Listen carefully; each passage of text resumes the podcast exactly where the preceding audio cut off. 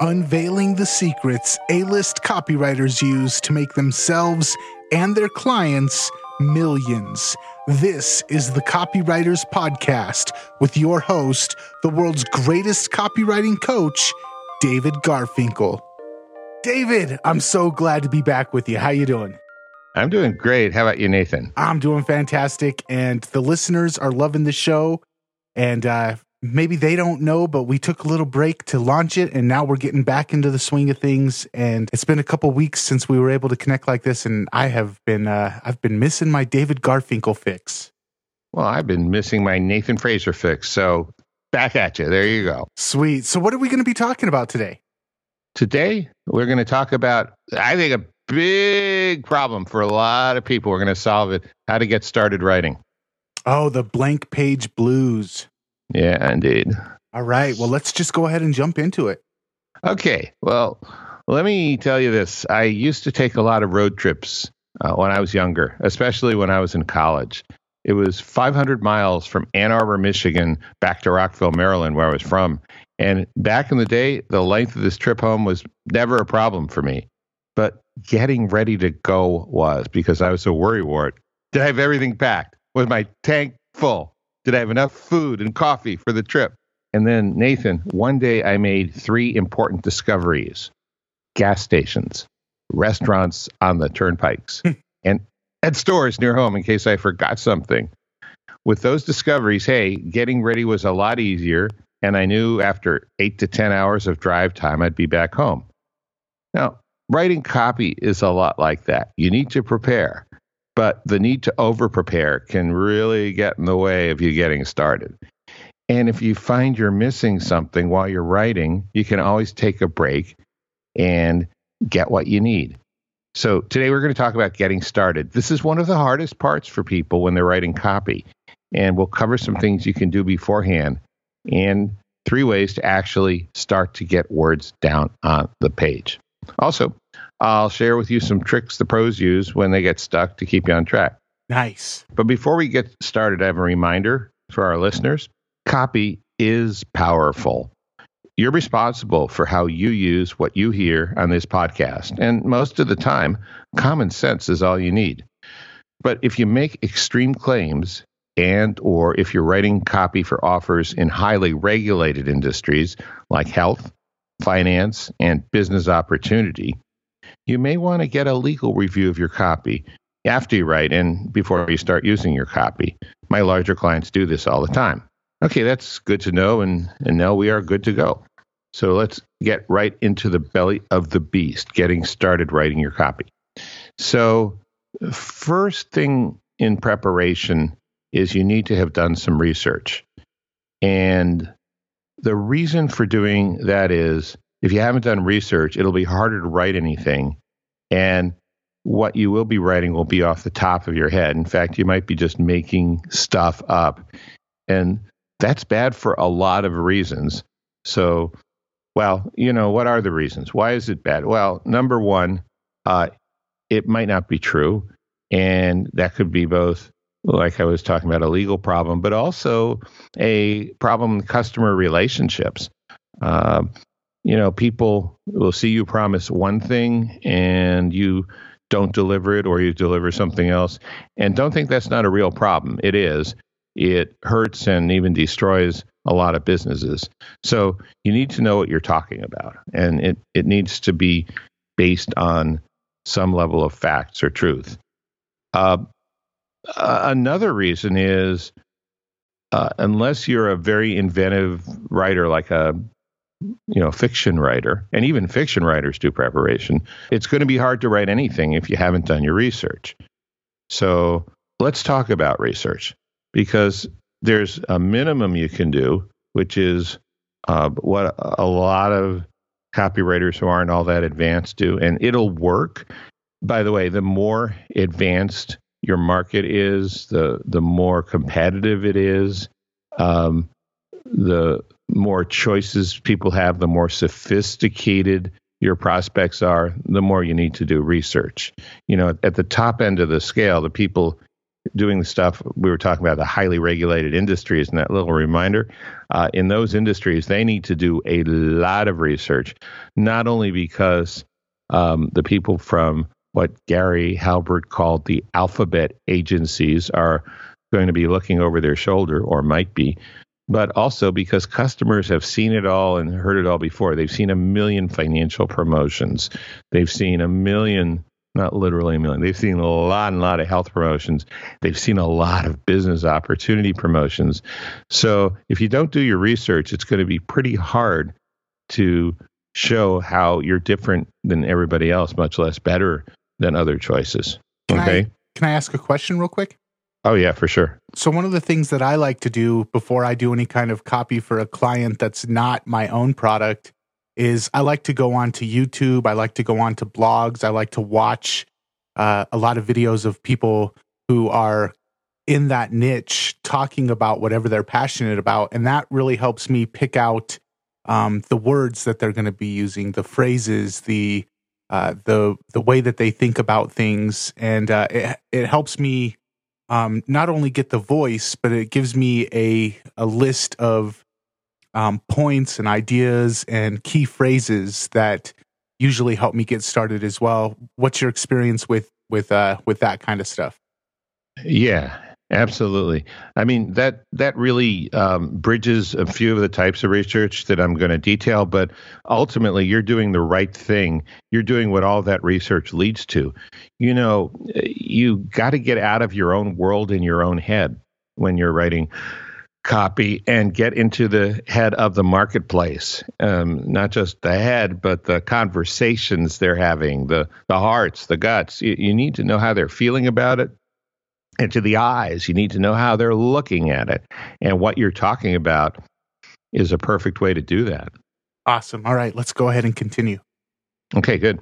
So um, let's talk about the minimum of research that you can do. So the minimum research would just be the product itself. It's it's less than what you're talking about. What you're talking about is a more advanced thing, which I would advise everyone to do. Reality is not everyone's going to do it. Not everyone's going to have time to do it or inclination to do it, but at least you've got to do this part. If it's a product, you you need to look at the product. You need to touch it. You need to try it. You need to experience it. You need to feel it. Um, you need to get a, a up close and personal understanding of, of what it's like and what it's about. And and the reason you do this is you're wanting to find out what the product's strengths and advantages are. And when you make this only a mental exercise, you're missing out on a lot of the stuff that's going to be important to people. People people want to know how long it takes, how coordinated you have to be to use your hands on it. They they want to know what it feels like, what it's going to look like in a room, how hard it is to set up. They want to know all of those things. I mean, of course, with a service, you know, you have to um, talk about different things than the physical attributes of a product for sure.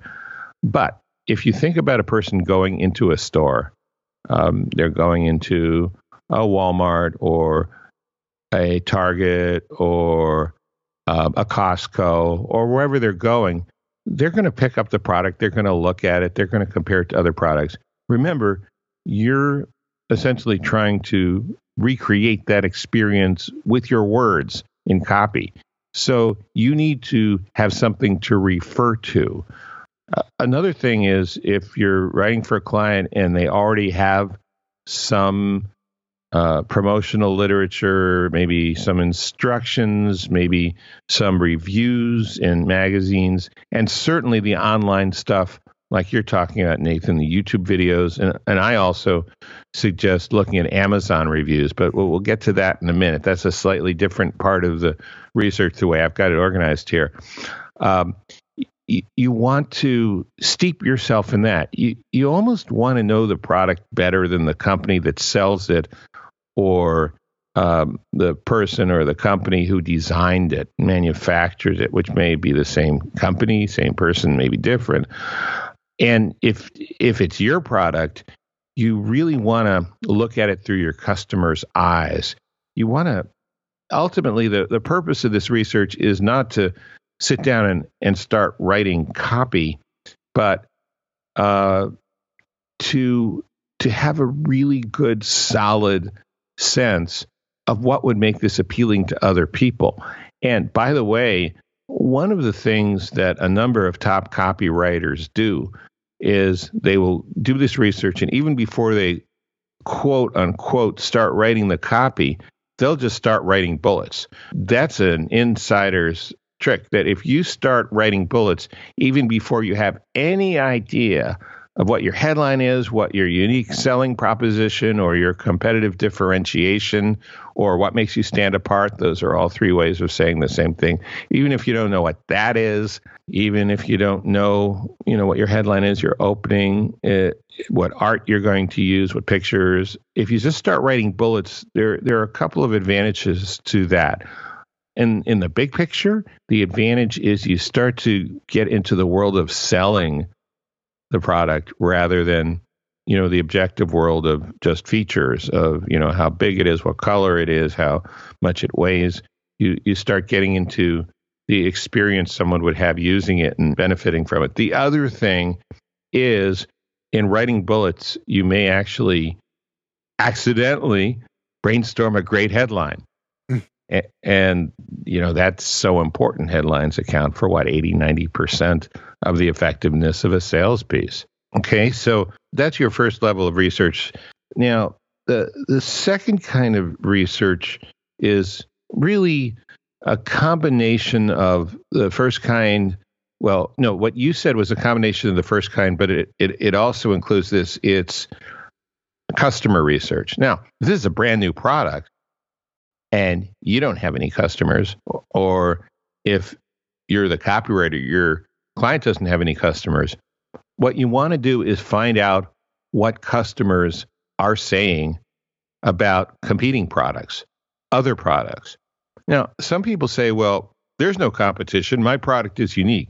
Well, yeah, in your mind, that may be true, but your customer is probably going to be shopping, looking at alternatives, weighing advantages and disadvantages. So you have competition, even if you don't think it's competition. That doesn't matter here. What matters is whether your customer will be looking at other options, and they usually will. So you, you go to Amazon, let's say you have a new kind of toothbrush. A really stupid example. Maybe it's a great example. I don't know. It seems stupid to me and uh, I guess if you just had 14 of your teeth replaced, it's a great example, right? Mm. Uh, so you look at other toothbrushes on Amazon, maybe on drugstore.com if they're still around. I don't know if they are. And you look at the reviews. You look at what people like and you look at what people don't like and you look at how they say it. Because one of the things you want to do before you start writing is get in the mind frame, the mindset of the person uh, who you're going to be talking to. So that's customer research. And then the icing on the cake, as I was alluding to before, the third kind of research is competitor research. Okay. Uh, what else are customers going to be looking at? Look at competitor sales letters.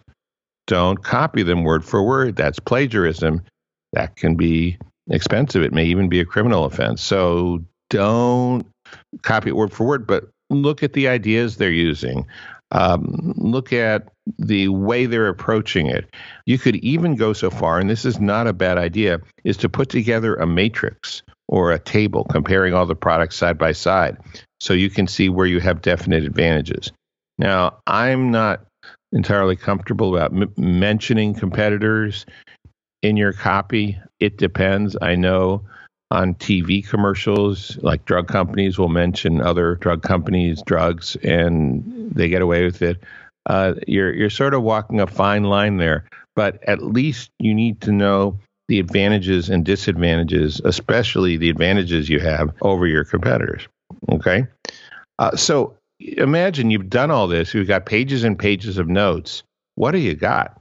Well, you've got a lot of facts. You've got a lot of specific things about feature versus feature, about durability, about you know materials that it's made of, or any any number of other qualities. And so you have a basis from which to get started. Now, I wouldn't get started here. Some people do. There are a few more things I would do that I think will make it even easier to get started. When you have some copy and the performance of the copy is mission critical, who you going to call? Not Ghostbusters. They don't do copy critiques last time I checked. A lot of people, from the most advanced to the up and coming copywriters, reach out to me. I do copy critiques. One client, Brett Alcorn, has hired me 20 times. Yep, 20 times. That's because on the very first critique I did for him, he doubled his conversions on a video sales letter. Every month, I do a handful of critiques for GKIC members. These are copywriters and small business owners who are trained and experienced, but they need another set of experienced eyes to go over their copy to take it to the next level. One A-lister told me I go over copy like an IRS auditor. Now, I wasn't sure whether to take that as a compliment or not, but he assured me it was. He said, I can find the one flaw or several flaws in copy that no one else was able to, and make winning suggestions on how to fix them. So, when you need a copy critique, just go to garfinkelcoaching.com and click on the services tab. garfinkelcoaching.com for a critique. Thank you. And now, back to the show. Okay, so the first thing is to outline your sales letter. You don't have to outline it in, you know, painful microscopic detail. And I'm going to acknowledge here some people like this, other people don't. But the advantage of an outline is you know where you're going next. You can see the flow of the letter all at once. So you could do a very high level outline that will get you there, or a detailed outline, and then you just write from that detail. Uh, either one works if you get a sense of the whole. And um, one kind of software I use on the Mac is called Omni Outliner. And the neat thing about that is it allows you to zoom in, focus on just one point, and then you know tuck that into the main topic on that one point, so you can zoom in to the weeds and zoom out to the big picture. You can go up to thirty thousand feet in less than three seconds, conceptually speaking. So uh, lets you collapse the outline. And you can also use mind mapping software to outline. And I'm going to talk more about mind mapping in just a sec. Can I ask a question real quick? Of course. I've personally uh, experienced a lot of your templates, and I know that when I was first getting started, your templates were something that really, really helped me with the outlining process. How uh, how important are is like the template process and having a roadmap kind of uh, how much overlap does that have with what you're talking about as far as uh, as far as doing your outline? Oh, that, that's a great question. Let me um, let me turn that back on you. How how do the templates help you write an outline? Because you know I've talked to hundreds of people about those templates, and honestly, Nathan, this is the first time anyone's ever told me that. Well, for me personally, it lets me know that because I do I have a very similar process. I I look for all the different points that I want to make. I look for different types of like you said features versus benefits and uh, where's my story of creation going to come in. Um, so I look for those things, and then having the template helps me know where I should lay them out so that I kind of have a flow. And that way, when I start getting writing, I have most of the skeleton already fleshed out before I even start pen to paper. Yeah. Well, uh, I, I know that one of the things I did in my headline templates, which are also included in the book Advertising Templates That Make You Rich, is I tried to explain a couple of things besides, you know, showing how to adapt the headline to a niche. One thing was the psychology of the headline, who this was going to work for, what market, what kind of product it was going to work for. The second thing is where you go from here. So if you have that kind of guidance in in the templates, that's great. I, I I think the key thing is learning to think about this in advance, sort of be the architect before you become the builder. That's the most important thing. And you know, by the way, it's it's like there are a couple of jokes. Uh, how do you make God laugh? oh, tell him your plans. Or um, what this one's not so much a joke, but you know uh, what generals say is a war plan is great until the first shot is fired, then it all goes to hell. Um, so you want to have a plan anyway. You may or may not end up following it, and you're not a failure if you go in a different direction because having the plan helps you get a sense of the whole thing and think it through in advance the the other thing in in preparation besides an outline I suggest is to get clear on the goal of what you're writing. Now that may sound like a duh kind of point, but it's not. Uh, a lot of people aren't. And what you really want to have is one goal, and that goal is the one action you want your prospect to take. And sometimes people will try and sell two or three things in a piece of copy. Bad idea. Sometimes they just want to sing the praises of their product, but they really don't have, they hope people will figure it out to buy it and they don't even tell them how. So don't fall into that trap, you know? Get clear on the goal. What do you want your prospect to do after they read it and how do you want that person to feel? So if if you if you write those things down as little signposts or or little goals for yourself, uh, then I think that'll help because otherwise your mind is constantly guessing as you're writing as to what those things are, and this takes a lot of the guesswork out of that. It's it's uh, like beginning with the end in mind, and that way all of your writing leads to that one direction, rather than just going left and right and left and right and backtracking and having no idea where you're trying to lead the reader to. Yeah, exactly. That's right.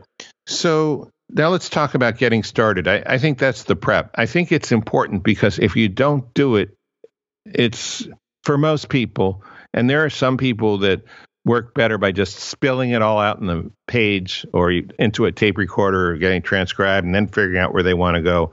I'm not a big fan of that method. I know it works for some people, though I just want to acknowledge that. So, getting started, one thing is you really need to be able to focus on writing and nothing else. That means no multitasking. It means no distractions, no TV, nobody talking to you, no email, no Facebook, no writing. Now, what it doesn't mean is that you have to sit there for eight hours, you know, like some super disciplined automaton or robot. I mean, you can write in in short segments, and that's that's the next tip. Uh, Gene Schwartz method or the Pomodoro method these are writing in short segments of 25 to 33 minutes and then taking a break. Pomodoro, by the way, means tomato in Italian. And you can actually find timers that look like tomatoes. I'm not mm-hmm. kidding. You can find them on Amazon. And they also have virtual tomato timers called Pomodoro timers. Now, Gene Schwartz didn't use a tomato, or that's not what he reported. He used an old fashioned digital timer. Imagine him saying old fashioned digital timer. Well, I just said it. These are the times we live in, pun intended. So he, uh, he used a digital timer and he would punch in 3333. And nobody knows why, but I have a guess that he was looking for something the closest thing to 30 which would require the least physical and mental effort and attention in his part three three three three start and and then he would within that period of time. It wasn't a race to see how much he could get done. It was more of a relief that this would be over after 33 minutes and 33 seconds. And so you can you actually feel less pressure once you learn to adapt to this because you know once the timer's off you're done until the next one. So and here's another way, just what we're doing. Just talk to another person, talk it out. Sometimes you'll discover in speaking it, that you find words inside your head that you can't get out on your own. And it's good to record this and then transcribe it so you can see it because sometimes those thoughts are fleeting. Then there's the theater of the mind technique, uh, where you imagine you're face to face with the prospect and you want to sell them in your copy. And this is, takes a, a little more skill and discipline, but you just imagine what that conversation would be with that other person what would you say to them? What would they say in response? How would you respond to that? And the more conversational you can get in your mind, the better off you are. Of course, when you actually start editing all this down to the final part of the copy, it needs to be a one way conversation from you to the prospect. So, in terms of uh, Nathan, beginning with the end in mind, start with the close or some other part of the copy than the beginning. Uh, sometimes the beginning is the hardest, so write it last or write it later. Uh, write bullets first, like we were talking about. Write the guarantee. Write anything.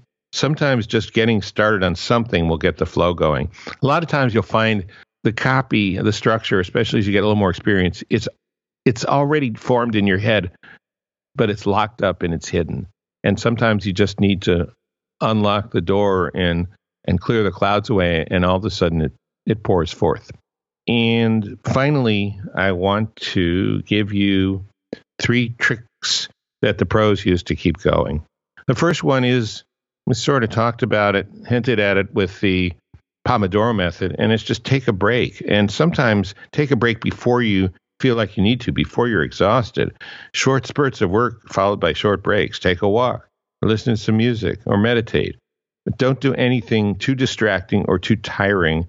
That means save the liquor cabinet for later. okay. Uh, another thing is to change location. I know some copywriters go to Starbucks. Uh, I, I don't like that, but I there have been a lot of times where I I've ended up the sales letter just started coming to me while I was at a diner which had paper placemats, and I keep asking for more placemats. They wonder what's wrong with me, but they give them to me. So I'm a good tipper, and um, I can get get a lot of work done there. Or you can go to a quiet place, to a library, to a beach. Um, you take your computer, pad of paper and pen, and go somewhere where no one will talk to you, and you can work undisturbed. Sometimes a change of scene will make it much easier to write. And finally, mind mapping. This is a good tool beforehand as an outlining tool, but sometimes while you're writing, you can get a lot on your mind, and it's better to organize all that visually so you can get back to the task itself of writing the copy.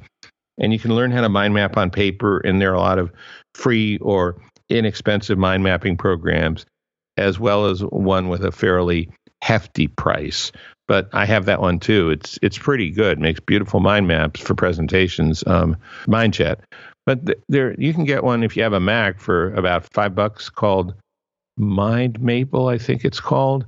Uh, there there's a lot of different mind map, and there's some free ones too. So yeah, that that that about sums it up. That's awesome. I'm gonna I'm just gonna add my two cents. Absolutely. Just plain old pen and paper is where I do 99% of my my own mind mapping. Yeah. And uh, I don't know why, but I just I like it more than Evernote. I like it more than any kind of mind mapping software. I have to draw a lot of squiggles and arrows and and mark stuff out pretty frequently, but uh, just putting pen to paper, it seems like that actual having the pen in your hand, having the paper right there. It seems like for me at least, and, and I would advise people to try this for themselves to see if it works.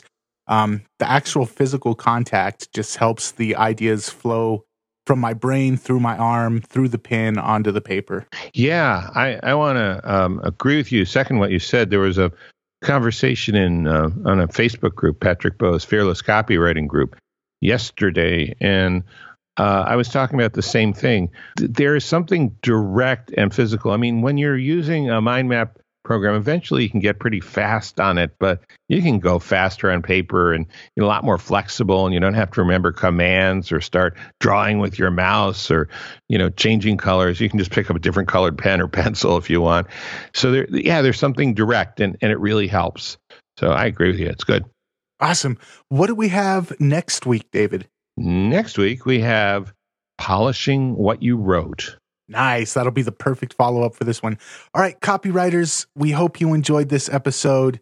Make sure to go to copywriterspodcast.com. You can download all of the episodes up to this point and in the future, past this point. David, thank you so much for this valuable lesson. Oh, you're welcome.